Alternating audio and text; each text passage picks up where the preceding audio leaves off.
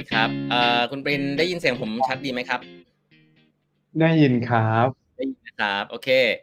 จริง ๆ ก่อนอื่นเนี่ย ผมคิดว่าบริษัท Frontis เนี่ยทำหลาย ๆ เรื่องเยอะมากเลยเกี่ยวกับด้าน AI นะครับ แต่ว่าอาจจะฝากให้หลายคนอาจจะยังไม่รู้จักนะครับอ่าทั้งคุณปรีเองก็ตัวบริษัทเองอาจจะให้แนะนำตัวเองนิดนึงแล้วก็ตัวบริษัท Frontis นิดนึงนะครับ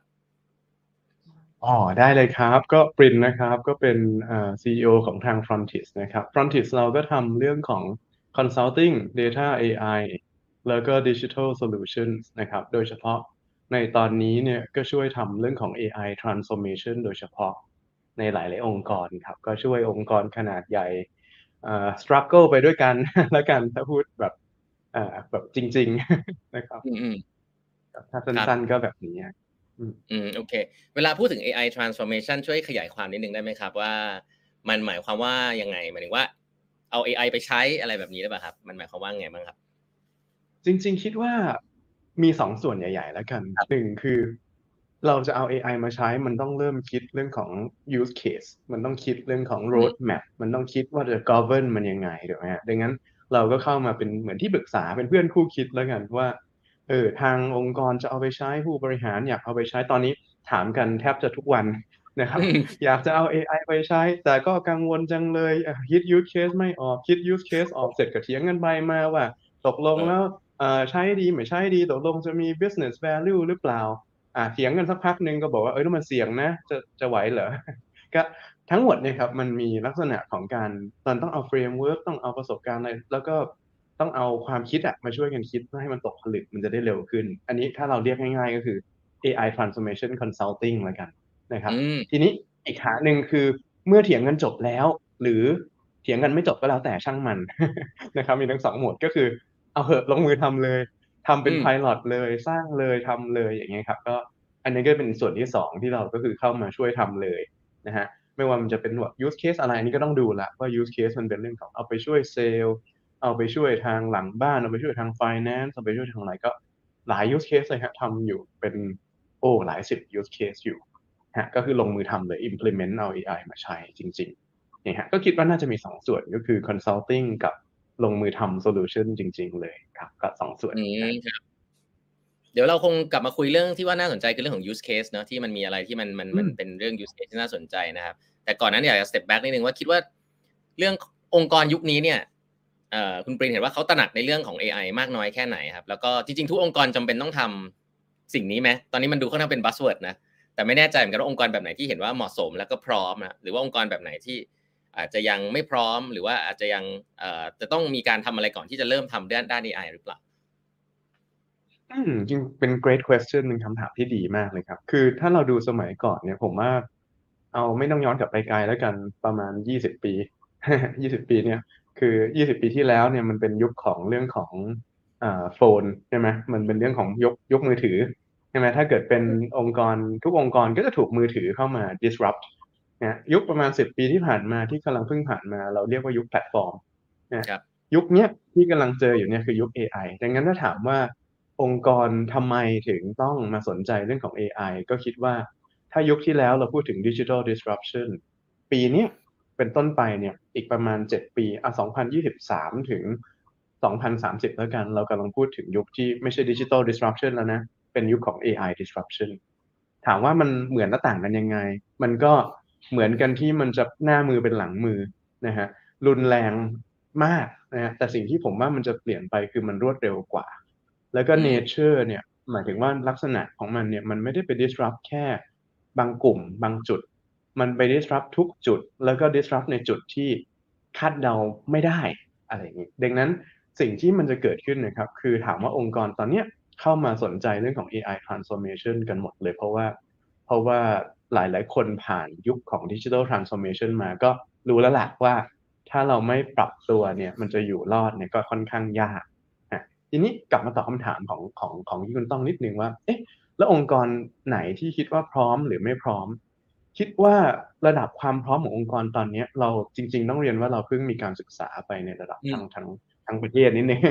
นะแต่ผลโดยคร่าวๆก็คือว่าถ้าถ้าพูดถึง AI เนี่ย มีความพร้อมอยู่เนี่ย คิดว่ามีสาม stage ใหญ่ๆแล้วกันอืม stage แรกก็คือเหมือน explore อยู่อ่า stage สองคือเริ่มมี pilot และเริ่มมี road map นะฮะแล้ว stage สามคือเริ่ม adopt at scale แล้วคือหมายถึงว่าเริ่มใช้กันในองค์กรจำนวนเยอะ ตอนนี้คนประมาณ 98เปอร์เซ็นเนี่ยยังอยู่ใน stage แรกอยู่เลย คือยัง explore กันอยู่ยังเทเถียงกันอยู่นะอืมคนน่าจะสักเปอร์เซ็นต์สองเปอร์เซ็นต์นี้พูดถึงองค์กรนะอ่าเปอร์เซ็นต์สองเปอร์เซ็นต์ส่วนมากก็จะเป็นองค์กรขนาดใหญ่หน่อย มี resource จำนวนมากมองถึงอนาคตไปได้ไกล เพราะว่ามี partner หรือมีธุรกิจอยู่ต่างประเทศอะไรเงี้ยก็มักจะเริ่มเห็นแล้วก็เริ่มมาใช้ละเราก็ช่วยอยู่อยู่เบื้องหลังค่อนข้างเยอะนะครับส่วนองค์กรที่เข้าไป adopt widely ใช้อ่าคิดว่ายังไม่ไม่ค่อยมีเลยในเมืองไทยยังไม่ค่อยเคยเห็นนะครับดังนั้นความพร้อมยังต่างกันอยู่มากเลยนะครับอันนี้เบื้องต้นก่อนมันน่าจะคล้ายๆภาพ ฉายให้ดูว่าเออเท่าที่เห็นมานี่ประมาณไหนตอนนี้นะฮะอืมครับ องค์งกรที่ที่พร้อมที่จะเริ่ม adopt เรื่อง AI เนี่ยครับเขาเขาจะต้องเตรียมเตรียมตัวยังไงครับเขาต้องมี resource อะไรบ้าง มีต้องมี data scientist เยอะ ๆ หรือว่าต้องมีอะไรเยอะๆมีเงินเยอะ ๆ หรือว่ายังไงครับเท่าที่เห็นหรือว่ามันมันเริ่มจากอะไรครับ จริง ๆ จริง ๆ คุณต้องถามเยี่ยมมากเลยคือ คิดว่ามันมันไม่มันไม่จำเป็นจะต้องเป็นองค์กรที่ขนาดใหญ่มาก มีทุนทรัพย์มากนะครับ แต่คิดว่าโจทย์ถ้าเกิดเอาแบบสรุปเลยก็คือว่าเหมือนต้องเป็นองค์กรที่ที่ ที่อยากจะเปลี่ยนอืมคือผมเวิร์กกับองค์กรเนี่ยทั้งขนาดใหญ่มากแล้วก็ขนาดกลางถึงขนาดย่อมหน่อยก็มีนะฮะเราไม่ได้ทำแต่ขนาดใหญ่อย่างเดียวเอ่มเท่าที่เห็นเนี่ย องค์กรขนาดใหญ่หลายที่เนี่ยก็ยังมีความเขาเรียกว่าคุยวนไปวนมาอยู่ค่อนข้างเยอะอืมนะฮะคือผมอ่านหนังสือเรื่องหนึ่งค่อนข้างดีเหมือนกันเมื่อกี้เห็นเห็นคุณต้องพูดถึงหนังสือ คือเขามีคำพูดบอกว่า what got you here will not get you there ผมว่าอ่าอันเนี้ยในโลกโลกยุคใหม่เนี่ยอืม very good quote น่าจะใช่ถามว่าเออองค์กรที่ที่พร้อมที่จะทำจริง ๆ ก็คือองค์กรที่รู้สึกอยากทำแล้วก็รู้สึก ไม่ได้รู้สึกว่า เอ้ย การเปลี่ยนแปลงมันคือการสูญเสีย ทีนี้อืมไอ้ลักษณะของการ change อะครับ มันค่อนข้างยากเพราะว่าเราพูดถึงคนอะสักสองสามระดับในองค์กร ถ้าเป็นคนองค์กรในองค์กรระดับสูงที่สุดเป็นผู้นำเป็นผู้บริหารอย่างเงี้ยครับ ก็เหมือนเหมือนที่เมื่อกี้ว่า คือ what got me here เอ่อมันเป็นโลกที่ คือเราประสบความสำเร็จมาในแบบหนึ่ง เราก็รู้สึกว่า เอ้ย ถ้าเราจะไปต่อในอีกแบบหนึ่งเราจะรู้สึกเหมือนเหมือนไม่ค่อยกล้า อย่างเงี้ยครับ อันนี้คือเท่าที่เห็นนะฮะดังนั้นองค์กรที่พร้อมเนี่ย ก็มักจะเป็นผู้บริหารที่รู้สึกว่าเฮ้ยเออเราต้องเปลี่ยนแปลงอยู่ตลอดเวลานะ เออเราไม่กังวลเกินไปว่าเออเราเราต้องอยู่นิ่ง หรือว่าเราเรากังวลเรื่อง status กังวลเรื่องความสำเร็จ จนมากเกินไป แล้วมัน in the way of uh, innovation ผมว่าอันเนี้ยในในมุมที่หนึ่งแล้วพอมีผู้บริหารแบบนี้เนี่ย คนที่อยู่ในองค์กรที่เป็นทีมงานทุกคนที่อยู่ในองค์กรเนี่ย ก็จะเริ่มมี culture ที่รู้สึกเหมือนเป็น agile นิดหนึ่งคือไม่ค่อยกลัว fail อ่าคือถ้าเกิดคนเริ่มไม่กลัว fail เริ่ม คือกลัวมากกว่าคือความกลัว fail น่ากลัวกว่าความกุน่ากลัวกว่าความ fail คือความกลัว fail เนี่ย เราก็จะเริ่มเห็นว่า เออเฮ้ยมันมันจะเริ่มแบบเอ้ย AI เพราะมันมันเปลี่ยนแรงมากมันเปลี่ยนหน้ามือเป็นหลังมือมาก พอคุยเนี่ยทุกองค์กรเนี่ยครับ ก็ต้องคุยแล้วก็มี reward and risk อะก็อืมเอ้ยตกลงมันยังไง แต่คนที่ไปคือคนที่รู้ว่า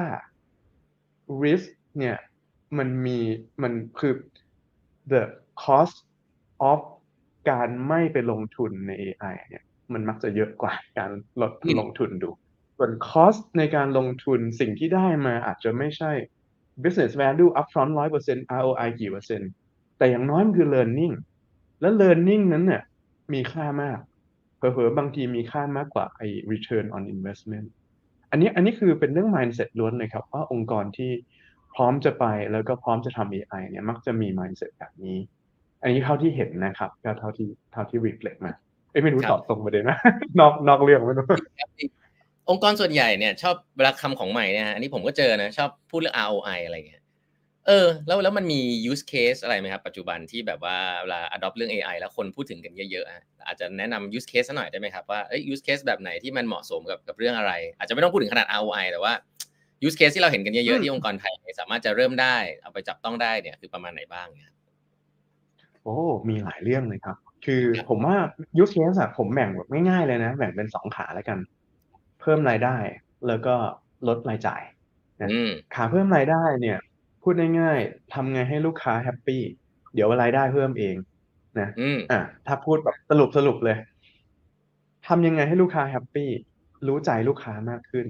อืมรู้ product ของเราลึกขึ้น recommend เขาได้ถูกต้องขึ้น อันเนี้ยคือ key คือถ้าให้พูดเนี่ยหลักๆ เนี่ย ผมลองยกตัวอย่างเลยกัน อย่างอย่างอย่างที่หนึ่งเราไปทำเป็นเป็น retail ขนาดใหญ่เลยกันอืมนะคือเขาเนี่ยมีเขาเนี่ยมีเขาเรียกว่า customer service center เนาะก็เหมือน call center contact center แหละจะเรียกชื่อต่างๆนะก็คือเป็นพูดง่ายๆคือเป็นพนักงานขายเขาขายของให้องค์กรนะขายของให้องค์กรเยอะองค์กรรู้สึกจะลูกค้าเกือบสามแสนองค์กรทั่วทั่ว region นะฮะ แล้วเขาเป็น retail เขามีเขามี SKU เนอะประมาณห้าแสนทีนี้ก็มีปัญหาแล้วว่าคนโทรไปหา สมมติสมมติ สมมติคุณต้องเป็นเป็นเป็นแบบแบบ service center คนนี้ คุณต้องต้องโทรไปหาลูกค้าหนึ่งในสามแสนแล้วต้องโทรไปขายของหนึ่งในห้าแสนอืมทีนี้เราก็บอกว่า เอ้ย เราเอา AI เข้ามาใช้ เราเอา AI เนี่ยเข้ามาข้อหนึ่งคือ พอกดลูกค้าขึ้นมาปุ๊บเนี่ย สามารถ predict ได้เลยว่า need ของลูกค้าคนเนี้ย potential เนี่ยเป็นยังไง potential สูงจะน่าจะมีโอกาสที่อยากจะซื้อของมากขึ้นเยอะหรือน้อยแค่ไหนกี่กี่บาทใช่ไหมฮะอันนี้ยังใช้เป็น machine learning deep learning อยู่อืมส่วนหนึ่งทีนี้พอส่วนที่สองเนี่ยเราเอามาทำเป็น deep learning เพื่อ recommend product อันนี้คือเฟสหนึ่งที่เราทำแต่พอต่อมาเนี่ยเราบอกว่าเอ่อพอรู้แล้วว่าเขามี potential แค่ไหน รู้แล้วว่าจะขายอะไรเขาเนี่ย เราเอา generative AI มาต่อเชื่อมเอา generative AI เนี่ยบอกเลย pitch ยังไง ถ้าลูกค้าคนนี้ insight แบบนี้จะขายของนี้ จะให้ pitch แบบไหน แล้วมัน personalized pitching สามแสนลูกค้าคูณห้าแสน product แล้ว pitching แบบ on spot เอา insight ลูกค้าทั้งหมดที่เรารู้มา generate on demand pitching message ให้คน 500 คนที่เป็น sales agent สามารถ interact ได้เสมือนเขาเป็นคนที่มีประสบการณ์สูง เราเห็น uplift มหาศาลในตรงนี้ อันนี้ตัวอย่างหนึ่งที่เป็นอะตรงนี้นะ uplift เนี่ยหลายสิบเปอร์เซ็นต์เท่าที่เห็นนี่ยังรัน run กันอยู่กับ real real นะฮะอ่าเพราะว่าเพราะว่าลอง imagine แล้วกัน สมัยก่อนโทรไปบอกสวัสดีคุณลูกค้าสนใจโปรโมชั่นนี้ไหม วันนี้ยกขึ้นมารู้ด้วยว่าจะพูดว่าเฮ้ยสวัสดีคุณเป็น media company เราจะขายแล็ปท็อปให้คุณเนี่ยแล็ปท็อปเนี้ยเพิ่งออกมาใหม่ แล้วมีการ์ดที่ดีมาก มีสไตลัสเอาไว้เขียน แล้วก็มี security ด้วย แล้วก็รู้ด้วยว่าตั้งแต่คุณซื้อของมาเนี่ยเป็นยังไง แล้วก็น่าจะเหมาะกับถึงเวลาแล้วที่คุณจะต้องเปลี่ยนเพราะคราวที่แล้วคุณซื้อไปเนี่ยก็สามปีอืมแล้ว ดังนั้นมันคือเหมือนเอา experience ของอืมของไอการที่เราทำออนไลน์เนี่ย แต่ว่ามันมา enable และ empower sales team ของเรา อันนี้คือสิ่งที่ โอ้โห ถ้าเราทำได้นะ เซลล์ทีมเราหนึ่งคนอาจจะทำงานได้เท่ากับคนครึ่งนะฮะอันนี้คือสิ่งที่มันเกิดขึ้น อะอันนี้ฝั่งฝั่งหนึ่งที่ผมคิดว่า use case เนี่ยสารนะฮะเดี๋ยวลองเล่าเล่าอีก use case หนึ่งให้มันให้มันแปลกันคือ เรื่องของลดอย่าไปเรียกลดรายจ่ายนะลดเวลาที่ไปทำเรื่องที่ไม่ควรทำอะอย่างอีกที่หนึ่งก็เป็นเป็นเป็น real estate อะไรกัน เราก็ไปช่วยเขาทำทีนี้ไอ้ที่นี่ที่นี่เนี่ยในในโจทย์เนี่ยคือเราช่วยเขาทำในลักษณะที่ เราไปช่วยทางทีม HR ทีม HR เนี่ยโอ้โหวันๆเนี่ยเราเราไปคนพบผมก็เพิ่งรู้นะ ว่า HR เนี่ยเขามีรู้สึกครับเกือบร้อยคนนะฮะเกือบร้อยท่านใน HR ทีมเนี่ย ถามว่าวันๆเนี่ยหกสิบเปอร์เซ็นของเวลาทำอะไร คือตอบคำถาม พนักงานถามเข้ามา payroll นี้สลิปนี้เป็นยังไงเออ policy นี้จะลาหยุดยาได้กี่วันเอ่อ provident fund เข้ามาแล้วจะเป็นยังไงบ้างเก็บสะสมเท่าไหร่ หกสิบเปอร์เซ็นของเวลา ถ้าเรามีทีมร้อยคนนะครับเรากำลังพูดถึงหกสิบคนอืมจะจะนั่งถามคำถามสิ่งที่เราทำคือเราก็สร้างตัวตัว AI ขึ้นมาด้วย generative AI แล้วเอามาเป็นเป็นพูดง่ายๆคือ AI ตัวเนี้ยไปอ่านข้อมูลอืมที่เป็น policy จำนวนมากประมาณ 20 กว่า policy provident fund provident fund รู้หมด เสร็จปุ๊บให้เขาเนี่ยไปตอบพนักงานก่อน อะอันเนี้ยเราเห็นว่าเขาตอบได้เนี่ย เกินประมาณเกิน70เปอร์เซ็นต์ดังนั้น7คูณ6ใช่ไหม7 7 6 12ประมาณ4 50เปอร์เซ็นต์ของเวลาจะจะตอนนั้นตอนนี้เขาร้อยคนจริงๆดังนั้นเรากำลังพูดถึงว่าเราเซฟ40 FTE โอ้40 FTE นี้เขาไปทำอะไร น่าสนใจมาก คือเขาบอกว่าคุยกับทาง Chief HR Chief อื HR มเขาบอกว่าเยี่ยมเลยได้มา 40 FTE เพราะว่ามี strategic HR ที่อยากท เป็นสิบเรื่องแล้วค้างท่อมาสามปีแล้ว ไม่เคยได้ทำเลย อยากจะ up skill re skill อยากจะทำโอ้นู่นนี่นั่นไม่ได้ทำเพราะว่ามัวแต่ไปตอบคำถามอยู่อันนี้คือตัวอย่างของว่าเฮ้ย AI เนี่ยไม่ว่ามันจะเป็นเรื่องของการแบบเพิ่มรายได้ หรือเรื่องของการลดรายจ่ายเนี่ยมันมันมีมันมี real แบบแบบ real ROI นะที่เราเห็นได้ค่อนข้างชัดมากแล้วนะฮะถ้าถามไปคือต้องเรียนว่า Frontiers เนี่ยเราทำ AI มา คือเราทำเขาเรียกว่าบ้ามาก่อนคนอื่นทำมาประมาณปีนี้ปีที่แปดนะครับเราปีนี้ปีที่แปดแล้วเราทำ AI มานะครับเอ่อโอ้ยทำกันมาเจ็ดปีที่แล้วก็ launch in production ไปหลายเรื่องนะครับก็ปีนี้เราทำปีที่แปดแต่ปีเนี้ยเป็นปีที่ทุกคนเริ่มเห็นว่าเฮ้ย AI มัน very real แล้วก็แล้วก็เขาเรียกว่าแบบเป็นบูมจริง ๆนะครับ ก็สนุกมากทำให้งานมันสนุกมาก อันนี้เล่าสองตัวอย่างแต่ว่ามีเป็น หลายสิบเลยครับ ทุกทุกโรเลยเดี๋ยวใช้เวลาเยอะไปเออครับก็เล่าให้เป็นตอนสองยิงเล่ายิงสนุกเออฮะฮะผมว่าเรื่อง use case นี่สำคัญมากเลยทีนี้ประสบการณ์ผมครับทำในองค์กรเนี่ยบางทีเราก็ต้อง prove ใช่ไหมทำ POC proof of concept อะไรอย่างเงี้ยแต่ทีนี้การที่ทำจะทำยังไงให้ให้คนหน้างานเขาต้องมี mindset แบบไหนอะที่แบบว่าทำให้เขาเปลี่ยนอยากอยากจะใช้พวกของพวกเนี้ยบางคนก็อาจจะกลัวว่าเฮ้ยอันนี้มันมาแทนงานฉันหรือเปล่าอะไรเงี้ย ทำยังไงถึงจะ implement เรื่องนี้ได้สำเร็จนอกจากเรื่องเทคโนโลยีนะเวทโค้เลยครับ คือ first question คือ จริงๆเนี่ยสิ่งที่เราเรียนรู้เนี่ย คือเราไม่ได้ทำแบบเดิม เวลาเราจะ implement ระบบ หรือเอาอะไรเข้ามาเปลี่ยนแปลงแบบเดิมเนี่ย เราเราทำ top down เราทำแบบ waterfall เนาะอ่าแบบพูดพูดยังไงพูดเอาไม่ต้องสับเทคนิคกันง่าย ๆ ก็คือ เราเดินเข้าไปถึงสวัสดีทุกท่าน เราจะมีระบบนี้มาใช้ เราขอให้ทุกท่านมาช่วยกันให้ requirement เสร็จแล้วเราก็เป็น magician นะหายไปแล้วก็บอกไป develop something ออกมา แล้วก็เดี๋ยวกลับมาเจอกัน testing เป็นไงโอเคไหมเอาโอเค ระบบไลฟ์แล้วนะ ทุกคนใช้ถามว่า something wrong there ไม่ค่อย work ในอะไรมัน very innovative ดังนั้นวิธีเราทำเลยครับ คือเราเอาสองอย่างมา อย่างที่หนึ่งคือเรื่องของ design thinking เราไม่ได้บอกว่า สวัสดี คุณคือ user คุณเราเก็บ requirement เอาจริงๆนะคำว่าเก็บ requirement เนี่ยผมอันนี้ personal แล้วนะคือคืออย่าไปใช้คำนี้เยอะเลย เพราะถ้าเกิดมาถามผมว่าระบบที่ผมต้องการหน้าตายังไงอะผมก็ตอบไม่ได้หรอกคือถ้าผมเป็น user เองผมก็ตอบไม่ได้ ผมก็เชื่อว่าคนที่เป็น user ตอบไม่ได้ เพราะว่าเขาก็ไม่รู้ว่าเทคโนโลยีมัน capable ที่จะทำอะไรดังนั้นถ้าเราเดินไปแล้วบอกว่าสวัสดี คุณต้องการการเปลี่ยนแปลงหน้าตาเป็นยังไง คุณต้องการอะไร ก็จะไปตอบ มันก็ตอบยากมากถูกไหมครับทีนี้สิ่งที่เราทำเนี่ยคือเราเอา design thinking เข้ามา คือคือเราเชิญ user มาแล้วจัด design thinking workshop ด้วยกัน แล้ว co-create ด้วยกันดังนั้นเวลาเราทำเช่น สมมุติเราเมื่อกี้เราพูดถึงการทำไอ้ระบบให้ call center ในใช้ในการขายเนี่ยคือเราเราเชิญ call center เข้ามา เราเราเดินไปหาเขาใน call center แล้วก็มานั่งคุยกัน แล้วเราก็อินสปายเขาว่านี่มันนี่คือสิ่งที่มันทำได้นะเออคุณอยากทำอะไร คุณคุณ empathize แล้วคุณมาช่วย imagine reimagine way of work ของคุณ คือมาช่วยจินตนาการใหม่ว่า today มันทำอย่างนี้ tomorrow เขาเป็นยังไง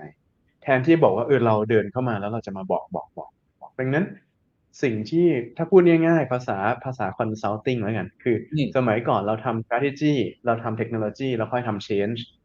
เดี๋ยวนี้เราทำ change ก่อนเลย ไปควบคู่กับการทำ strategy และเทคโนโลยี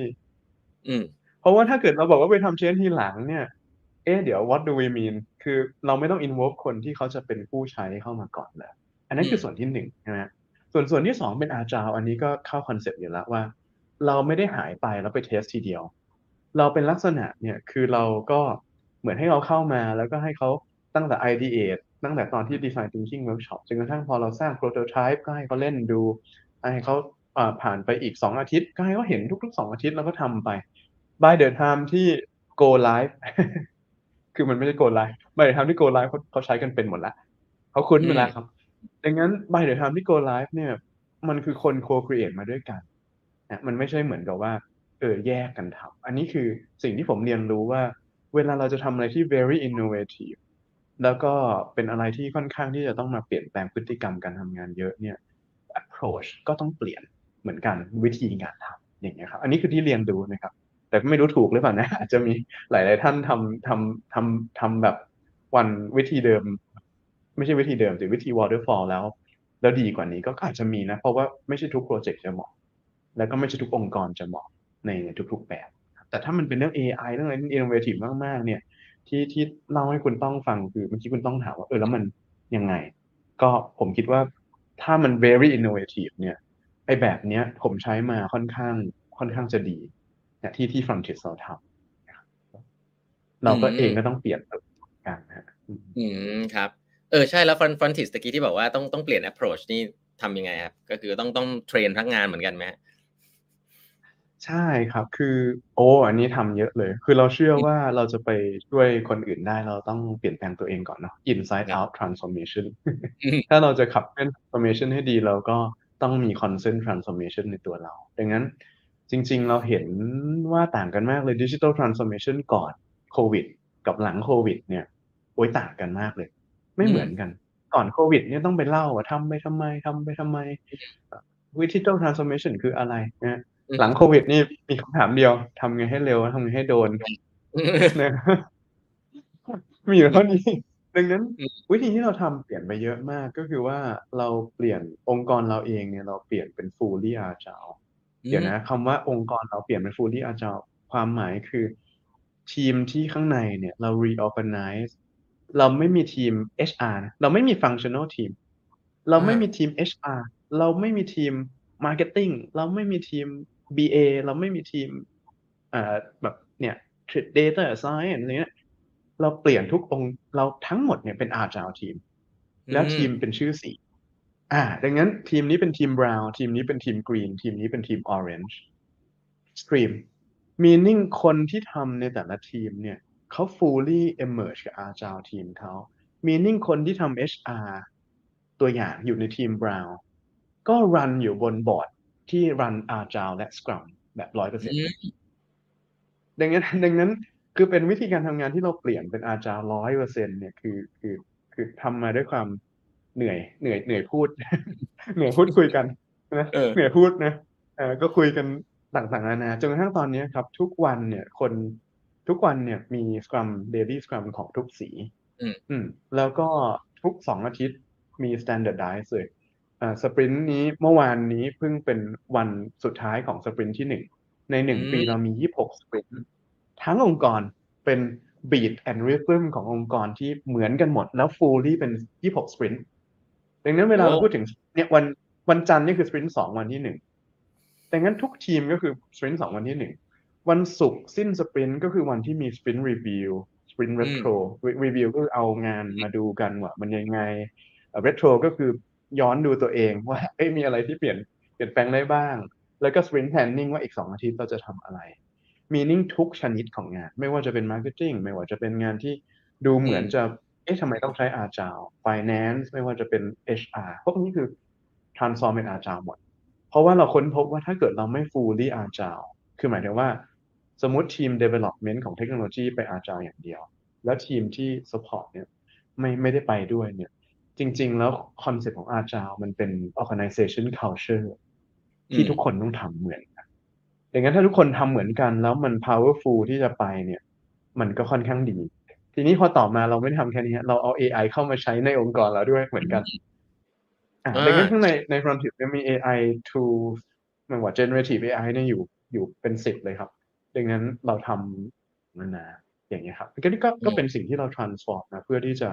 make sure ว่าเวลาเราไปให้คำแนะนำเวลาเราไป transform คนอื่นเนี่ยเฮ้ยเราก็เราก็ต้องทำตัวเราเองด้วย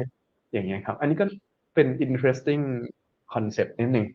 นะฮะแต่ว่าก็เป็นความเชื่อที่ที่สนุกดีนะฮะอืมน่าสนใจมากครับ อ่า เล่า เล่าเพิ่มเติมถึงไอ้ตัว generate ตอนนี้คนเวลาพูดถึง AI ที่มันบูมเนี่ยเขาชอบพูดถึง generative AI อะนะอืมเล่า เล่าถึง generative AI ให้ฟังนิดนึงได้ไหมครับว่าอ่า ตอนนี้ use case ที่ใช้หลักๆ เนี่ยเป็นยังไงบ้าง แล้วก็อย่างที่ในองค์กรอย่างใน Frontis เองที่คิดว่าใช้แล้วเกิดประโยชน์เนี่ยคือเป็นประมาณไหนบ้างครับ อืม เอะอันนี้ interesting มาก คือเอายกตัวอย่างแบบของจริงเลย คือ Frontis เราเป็นทำงานที่ปรึกษาทำงาน consulting ดังนั้นเรามีเรามี client meetings อยู่ตลอดเวลา in fact เรามีอ่าประชุมกับลูกค้าประชุมข้างในเอง แล้วก็เป็นประชุมที่ complex ตลอดเวลาหมายถึงว่าคุยเรื่องอะไรที่มันซ้อน ทีนี้ผมเคยได้ยินว่าในหลาย ๆ องค์กรแล้วก็ในเขาเขาทำเป็น research นะครับคนใช้เวลาที่ประชุมเยอะมาก แล้วอืมช่วงโควิดยิ่ง hybrid workforce ไฮเอยโทษ hybrid workplace เนี่ย คือทำงานแล้วเป็น การประชุมแบบวนๆไม่จบสักทีเยอะอืมนะฮะแล้วเราก็เสียเวลาในที่ประชุมตลอดเวลาเยอะมาก แล้วคนก็รู้สึก demotivate ใช่ไหมฮะคือเราเลยสร้าง Merlin ขึ้นมา อ่า Merlin เนี่ยมันเป็นมันเป็น generative AI ตัวหนึ่ง คือ Merlin เนี่ยทำตัวเป็นคนที่ช่วยวางแผนประชุมนะฮะอืมสิ่งที่เราทำคือเราไปคุยกับ Merlin เหมือนเป็นเพื่อนเรา แต่มันไม่เหมือนไม่เหมือนไม่เหมือน say generative AI ทั่ว ๆ ไปเหมือนแบบ ChatGPT Bard อะไรพวกนี้นะฮะเพราะอันนั้นเขาคุยไปแล้ว แล้วเขาไม่ได้ output ที่ออกมามันอาจจะไม่ได้เป็นในลักษณะที่ช่วยเรา100%เพราะว่ามันอาจจะเป็นอืม theory มันอาจจะเป็นอะไรแล้วก็แล้วแต่ว่าใครพิมพ์ prompt อะไรเข้าไปอืมแต่ Merlin เนี่ยถามไม่ไม่ต้องไม่ต้องทำอะไรมากคุยเหมือนเพื่อนๆเลยคุณจะประชุมอะไร คุณเตรียมสไลด์หรือยังอะประชุมประชุมเสร็จนี่คุณอยากได้อะไรถามมันสองสามอย่างประชุมนานเท่าไหร่ เสร็จแล้วเขา draft agenda ให้ อันนั้นเวอร์ชันหนึ่งเวอร์ชันสองเนี่ยตอนนี้เราอยู่เวอร์ชันสามแล้วเวอร์ชันสองเนี่ย draft สไลด์ให้ด้วยเออบอกว่าคือมันเขา draft สไลด์เออมาเลย เนี่ย อะไรที่หนึ่งสองสามสี่ห้าหกเจ็ดนี่คือจะต้องพูดว่าอะไรมีกี่ bullet point key message คืออะไรสไลด์ที่สามบอกว่าไป present แล้วเดี๋ยวจะโดนถามอะไร แล้วควรจะตอบยังไงดังนั้นอันนี้คือเมอร์ลินเนี่ยเมอร์ลินก็จะเป็นผู้ช่วยด้าน meeting success ก็เขาก็อยู่ในคือเราใช้ที่ที่ Frontis เราใช้ข้างในเราก็ใช้ Teams ในการทำงานอืมแล้วเราก็อ่าเอาเมอร์ลินเนี่ยไปฝังอยู่ใน Teams ดังนั้นใครคิดอะไรไม่ออกใครจะเข้า meeting นะ ไปคุยกับเมอร์ลินก่อนเหมือนเสมือนเมอร์ลินเป็นคน ไปคุยกับอืมเมอร์ลิน แล้วเมอร์ลินก็ร่างสไลด์ให้ แล้วก็ อ่า อีกตัวหนึ่งคือ Hermione Hermione นี่เป็นมนุษย์หาของ อ่าทำคล้ายๆเมอร์ลินแต่ว่า คือเราก็จะมีปัญหาว่าเราเราทำมาแล้วเราหาของไม่เจอ หาสไลด์อืมไม่เจอหาอีเมลหาอะไรไม่เจอ แล้วก็พิมพ์ไปหา Hermione เป็นเหมือนเพื่อนเราอยู่ในทีมใช่ไหมแล้วก็สวัสดี Hermione ช่วยหาสไลด์ที่เกี่ยวกับอืม robotics and AI ที่เป็น solution architecture ให้หน่อย เขาก็วิ่งเข้าไปหาในใน Frontis แล้วก็ส่งลิงก์มาให้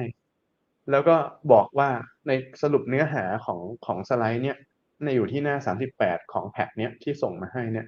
เนื้อความมันคืออะไร โดยที่เรายังไม่ต้องกดเข้าไปนะเพราะเราอาจจะอะ แล้วเราคุยกับเขาได้ด้วยเราบอกว่าเอ้ยงั้นช่วยดูหน่อยในหน้าเนี้ยมันมีคำว่า IoT หรือเปล่าอะถ้ามันมีคำว่า IoT มันก็บอก yes มีคำว่า IoT นี่อยากให้โคดให้ไหมอยู่ตรงนี้ อยู่ในหน้า38นี่แหละ เราถึงจะบอกว่าเออเราเราหายขี้เกียจละ เราค่อยเปิดเข้าไปเอาสไลด์มาใช้ต่อ อันนี้ก็จะเป็นเ e อร์ม n นี่ฮะก็มีอย่างนี้อยู่ โอ้ข้างใน Frontit มีอยู่ห้าหกตัวเอามาช่วยงานของเรา แล้วเราก็เอาไอ้แบบเนี้ยไปช่วยงานขององค์กรที่เราองค์กรสร้างให้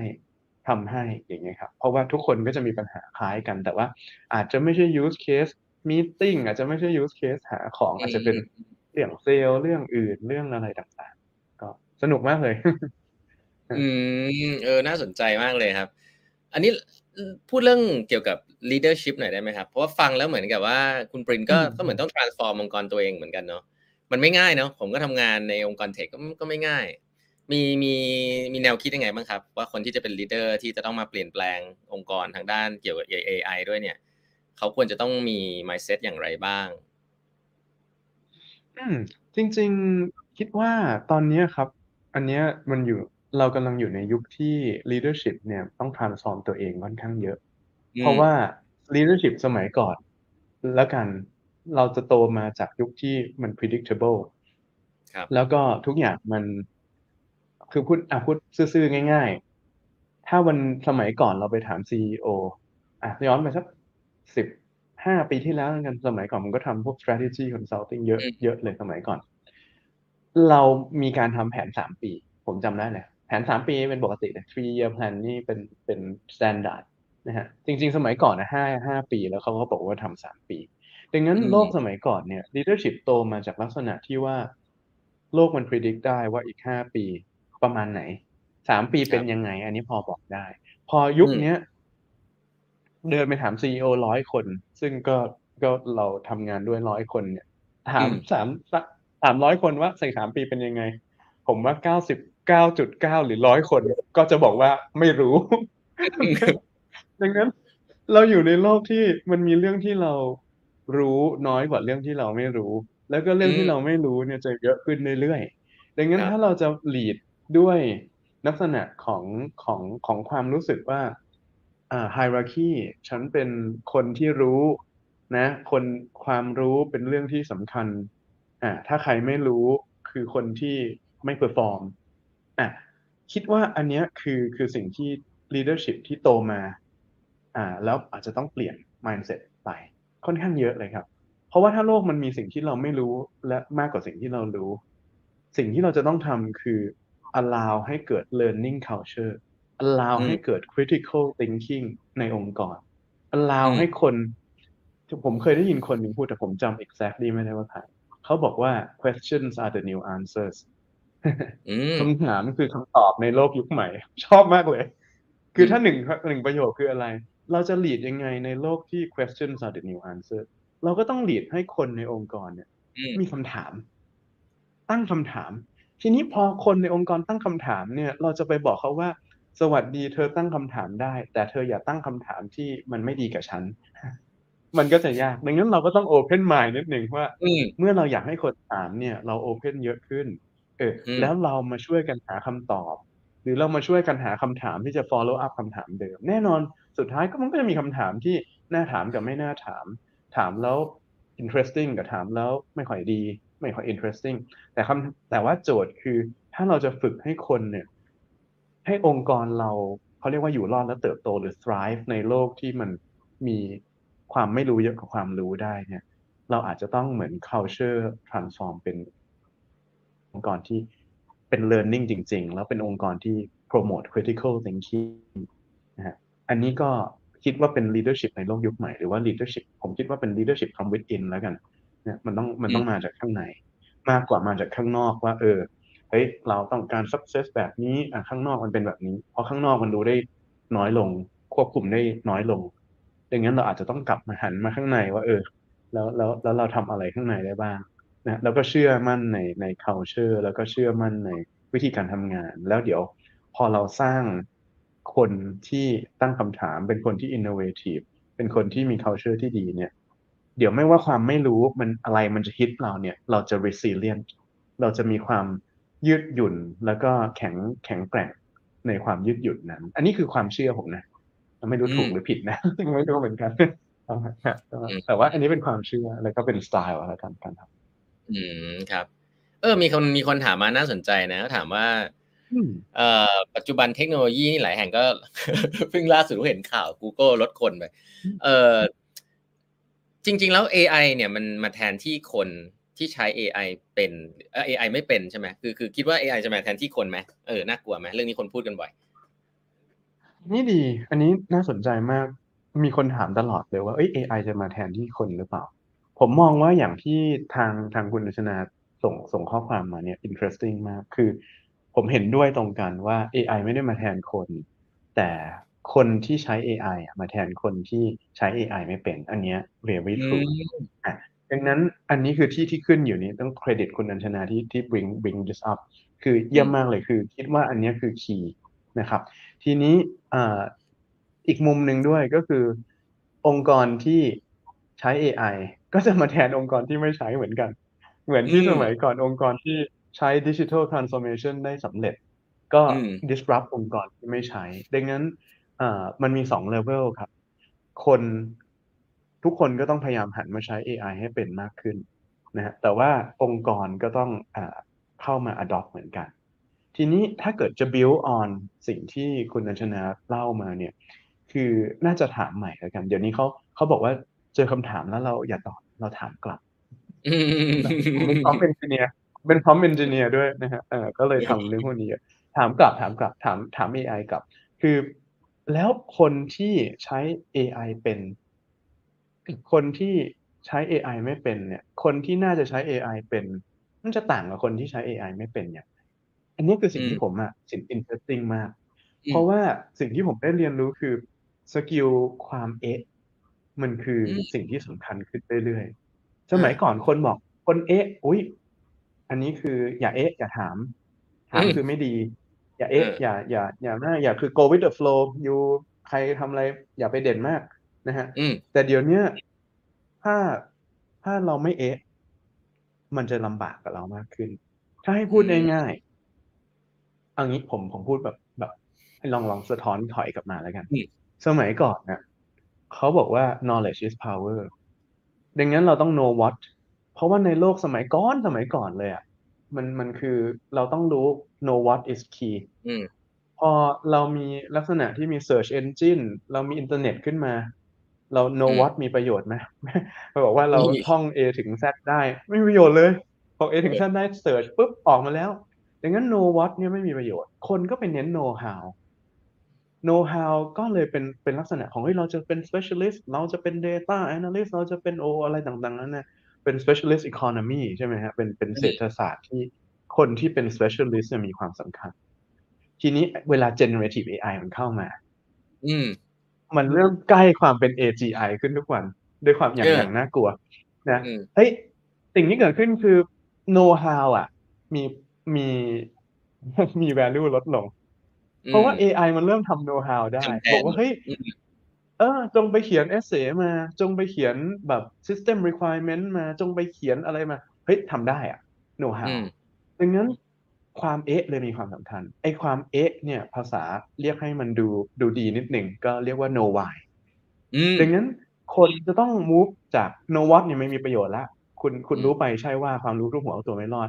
ไอ้ know how เนี่ยเริ่มถูก disrupt ดังนั้นมนุษย์เนี่ยเลยต้องบอกว่า เฮ้ย เราจะต้องเปลี่ยนเป็น know why แล้วเมื่อเราตอบได้ว่า why เราเอามา instruct AI แล้วทำงานร่วมกับ AI แล้วอืมก่อให้เกิด know how มหาศาลที่จะช่วย automate และ hyper automate และ hyper intelligence งานของเรา เนี่ย อันเนี้ยมันจะเป็นโลกยุคใหม่ แต่ว่ามัน need skill และ need a whole different คือคือมันมันเป็น a whole different set of skills มันเป็น skill อีกเรื่องหนึ่งเลยเรื่อง know why กับ know how หมายความว่าคนที่ know how เก่งๆ ไม่ได้แปลว่าคนที่ know why in fact know how กับ know why มันมันคนละ layer เลยครับมันเหมือนอืสมกิลว่าเราวิ่งได้เร็วไม่ได้แปลว่าเราขี่จักรยานเป็น เราอาจจะวิ่งได้อ่าเร็วมาก know how เราเก่งมาก ขี่จักรยานไม่เป็นเลย ก็เป็นไปอืได้มว่ายอืมน้ำไม่เป็นเลยมันมันเป็น different class of skill เป็น a อื whole ม new world อันนี้คือสิ่งที่ผมได้เรียนรู้นะฮะในการคือบ้าทำ AI มาอยู่ตลอดอืเวมลามา เองด้วยนะฮะทุกวันต้องตื่นมาตอนเช้านี่ต้องตาม เพราะ AI ขยับเร็วมาก ไม่ไม่ตื่นมาตอนเช้าแล้วดูว่ามันไปถึงไหนเนี่ยเอ่อตอนเที่ยงเนี่ยมันเปลี่ยนหมดละเอ๊ะหึอะไรนะ เออจริงจริงเอาเอาขนาดคนเป็นเอาซีอยังแบบออกแล้วก็เข้าได้ภายในอาทิตย์หนึ่งอะไรอย่างเงี้ยนะงงมากงงมากงงมากเลยครับต้องตามตลอดเลยแต่ว่าใช่แต่ว่านี่คือคนที่มาใช้ AI เนี่ยคือคือต้องมี know why ครับอืม ก็เป็นอืมเป็น a whole different skill เออน่าสซึ่งนผมใจคิดเนอะว่าเรายังเป็นในทั้งสังคมแล้วก็ในทั้งองค์กรเนี่ยยังยังไม่ได้ set infrastructure เพื่อเพื่อสร้าง know อื why ม skill เท่าไหร่อย่างเงี้ยครับอืมแต่ว่าครับ that- that's another question อืมโอ้น่าสนใจมากเลยครับ โอ้ เวลาล่วงเลยมาน่าสนใจมากแต่คำถามช่วงท้ายๆนี่อยากจะถามถึงเรื่องของทักษะหน่อย เพราะว่าคนแฟนๆแปดบรรทัดครึ่งนี่ก็เป็นคนที่ตั้งใจทำงานนะนะแล้วก็อยากจะอยู่อืมอยู่รอดในองค์กรต่อไปแล้วก็ thrive ในองค์กรเนี่ยอาจจะเรื่องของการพัฒนาตัวเองครับ ทักษะหรือ skill ที่คิดว่าถ้าจะทำให้ตัวเองเป็นคนที่มีคุณค่าในองค์กรในอนาคตเนี่ยควรจะมีทัศนคติมีทักษะหรือมี skill อะไรเป็นพิเศษไหมฮะอยากให้แนะนำนิดนึงอืมอันนี้ผมว่าผม build on จากเมื่อกี้ อันนี้โดยบังเอิญครับนะครับ คือ คือหลาย ๆ ท่านเนี่ย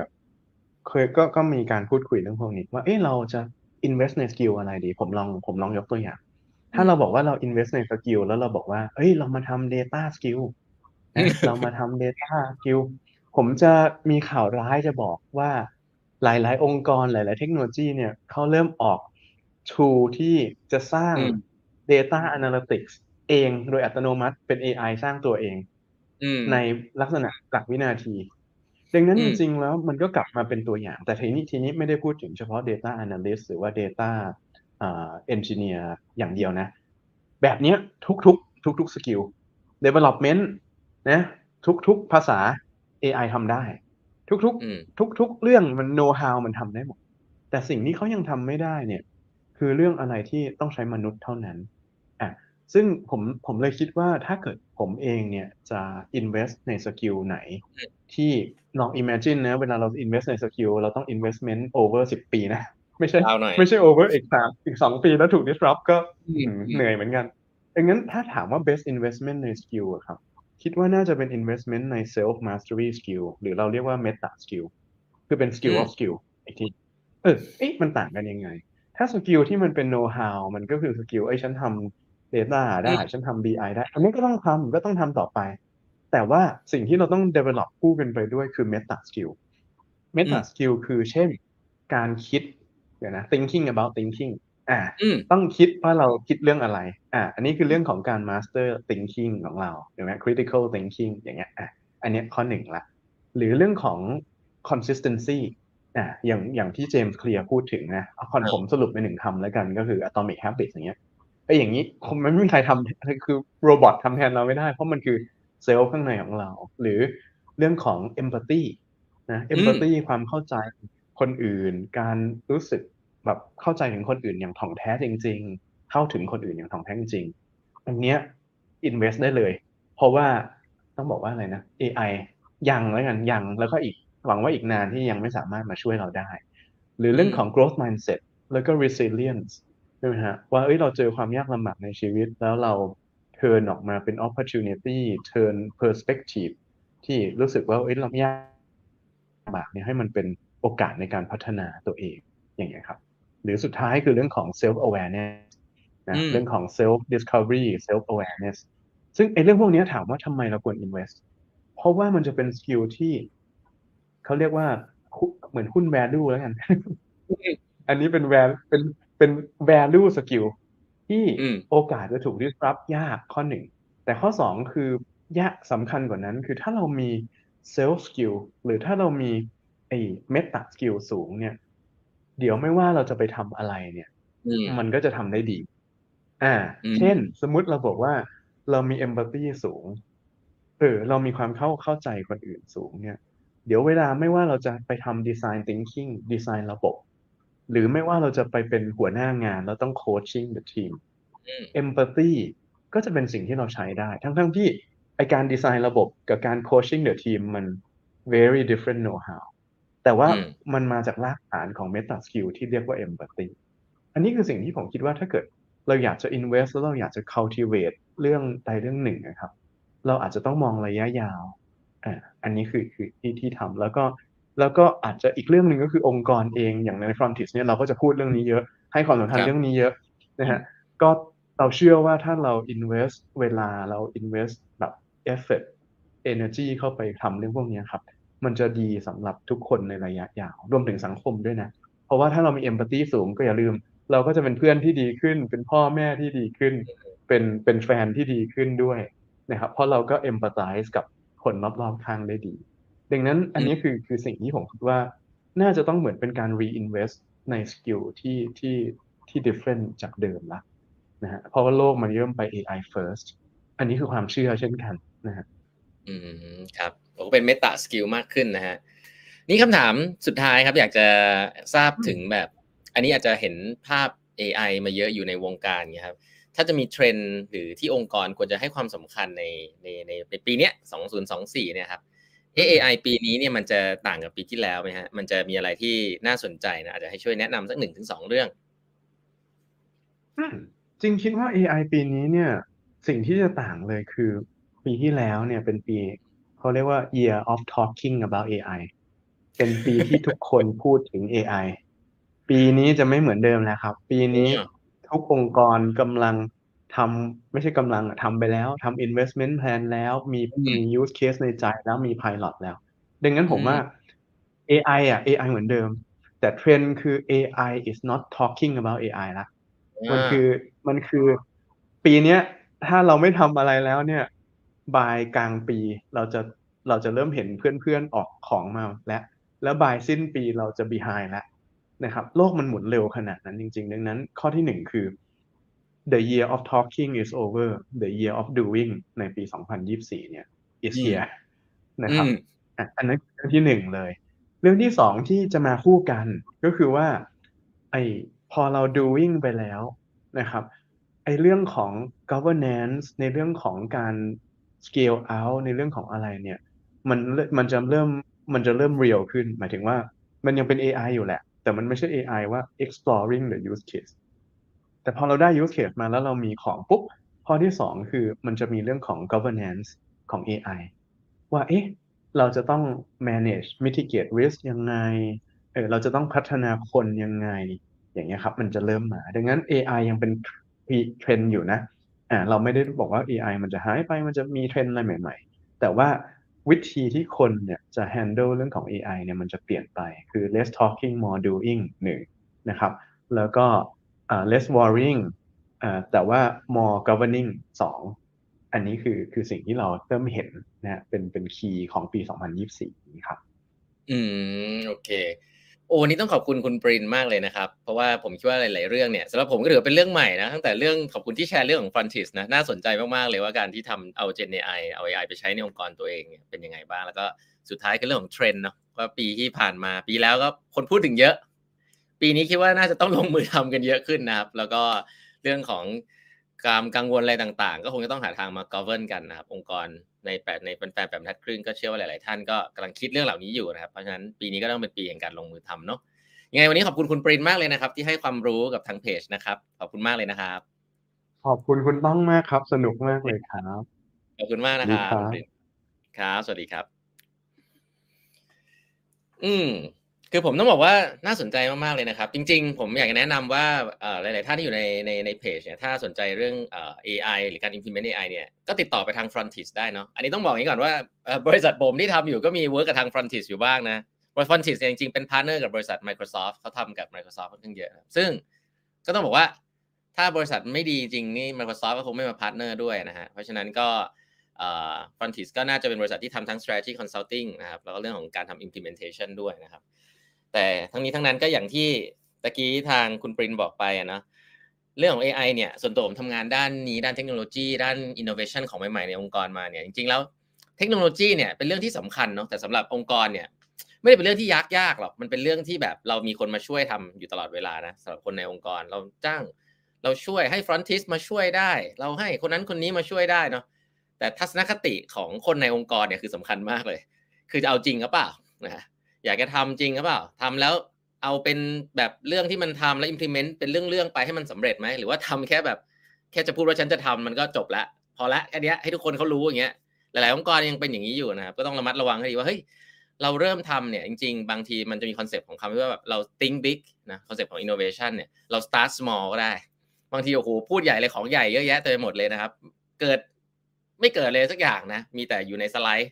พอดีจำได้เลย เคยมีแบบเคสที่แบบโอ้โหทุกอย่างแม่งดูดีในสไลด์มากเลยแต่ของไม่เกิดเลยเงี้ยก็มีนะองค์กรใหญ่ๆ ที่ผมเห็นนะครับ ก็ต้องระมัดระวังให้ดีนะครับ เพราะว่าอย่างที่คุณปรินพูดเลยนะครับ ปีที่แล้วเป็นปีแห่งการทำ strategy การพูดเนี่ย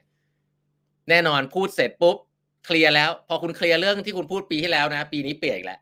ก็ไม่เคลียร์มาทำ strategy กันใหม่ ก็ต้องระมัดระวังให้ดีนะครับเพราะเรื่องของการที่เราคิดเบื้องต้นเนาะแล้วก็ค่อยๆ ลงมือทำทำ proof of concept ทำ MVP ทำ วก product เล็กๆ ก่อนเพื่อเทสดูให้เกิดโมเมนตัมอะอย่างที่คุณปรินบอก เอา AI เข้ามาใช้ทำเล็กๆ ล้มเหลวได้แล้วค่อยๆ ปรับไปเนี่ยสุดท้ายตอนที่มันขึ้น production ทุกคนใช้เป็นหมดแหละเรื่องพวกนี้นี่จริงๆไม่ใช่เรื่องใหม่นะครับองค์กรที่ทำสายดิจิตอลมาจะรู้อยู่แล้ว แล้วก็คิดว่าถ้าคุณมาปรับเรื่องพวกนี้กับเรื่อง AI เนี่ยก็คิดว่าน่าจะทำให้องค์กรไปได้ไกลพอสมควรเลยทีเดียวนะครับ ก็วันนี้ถ้าใครมีคำถามอะไรก็สามารถจะฝากทิ้งท้ายไว้ได้เนาะเดี๋ยวคงจะ ทยอยมาพูดคุยกันอีกทีนะครับ วันนี้ก็ต้องขอบคุณทุกๆท่านมากนะครับ ที่ติดตามแปดบรรทัดครึ่งมานะครับ เดี๋ยวไลฟ์วันนี้ก็จะอยู่ใน Facebook เอ่อแล้วก็ใน YouTube ของแปดบรรทัดครึ่งนะครับ ปัจจุบันใครที่สนใจคอนเทนต์ดีๆ ในเชิงการสัมภาษณ์ผู้บริหารเก่งๆ ทั่วประเทศเลยก็เข้าไปดูได้นะครับ ใน YouTube ของแปดบรรทัดครึ่งเรามีสัมภาษณ์ผู้บริหารย้อนหลังอยู่ประมาณสัก 100 คนนะซึ่งผมต้องบอกว่าก็เป็นเกียรติมากๆนะครับสำหรับทุกท่านที่มาก็เป็นระดับผู้บริหารระดับสูงเป็น CEO เป็น MD ของหลายๆ บริษัทนะครับก็ให้โอกาส มาพูดคุยกับรายการในแปดบรรทัดครึ่งเมื่อในช่วงปี 2 ปีที่ผ่านมานะครับก็ผมว่าคอนเทนต์ของแบบบรรทัดครึ่งแล้วก็เรื่องของการบริหารงานเนี่ยส่วนตัวคิดว่าค่อนข้าง timeless นะฮะเข้าไปดูย้อนหลังได้นะครับหรือว่าถ้าพูดถึงแฟนแบบบรรทัดครึ่งส่วนใหญ่เป็นหัวหน้างานใช่ไหมถ้าเกิดว่าไม่มีเวลาดูก็บอกลูกน้องให้มาดูนะฮะแล้วให้ไปเล่าให้ให้ไปเล่าให้เราฝากอะไรก็ได้นะ ก็ขอบคุณทุกคนทุก ๆ ท่านมากเลยนะครับสำหรับการติดตามนะครับ ก็วันนี้เดี๋ยวลาไปก่อนนะครับ แล้วเดี๋ยวพบกันใหม่ตอนไหนก็เดี๋ยวจะเล่าให้ฟังในเพจในพอดแคสต์อีกทีหนึ่งกันนะครับ วันนี้เวลาหมดแล้วนะครับ ขอบคุณทุกท่านมากครับ สวัสดีครับ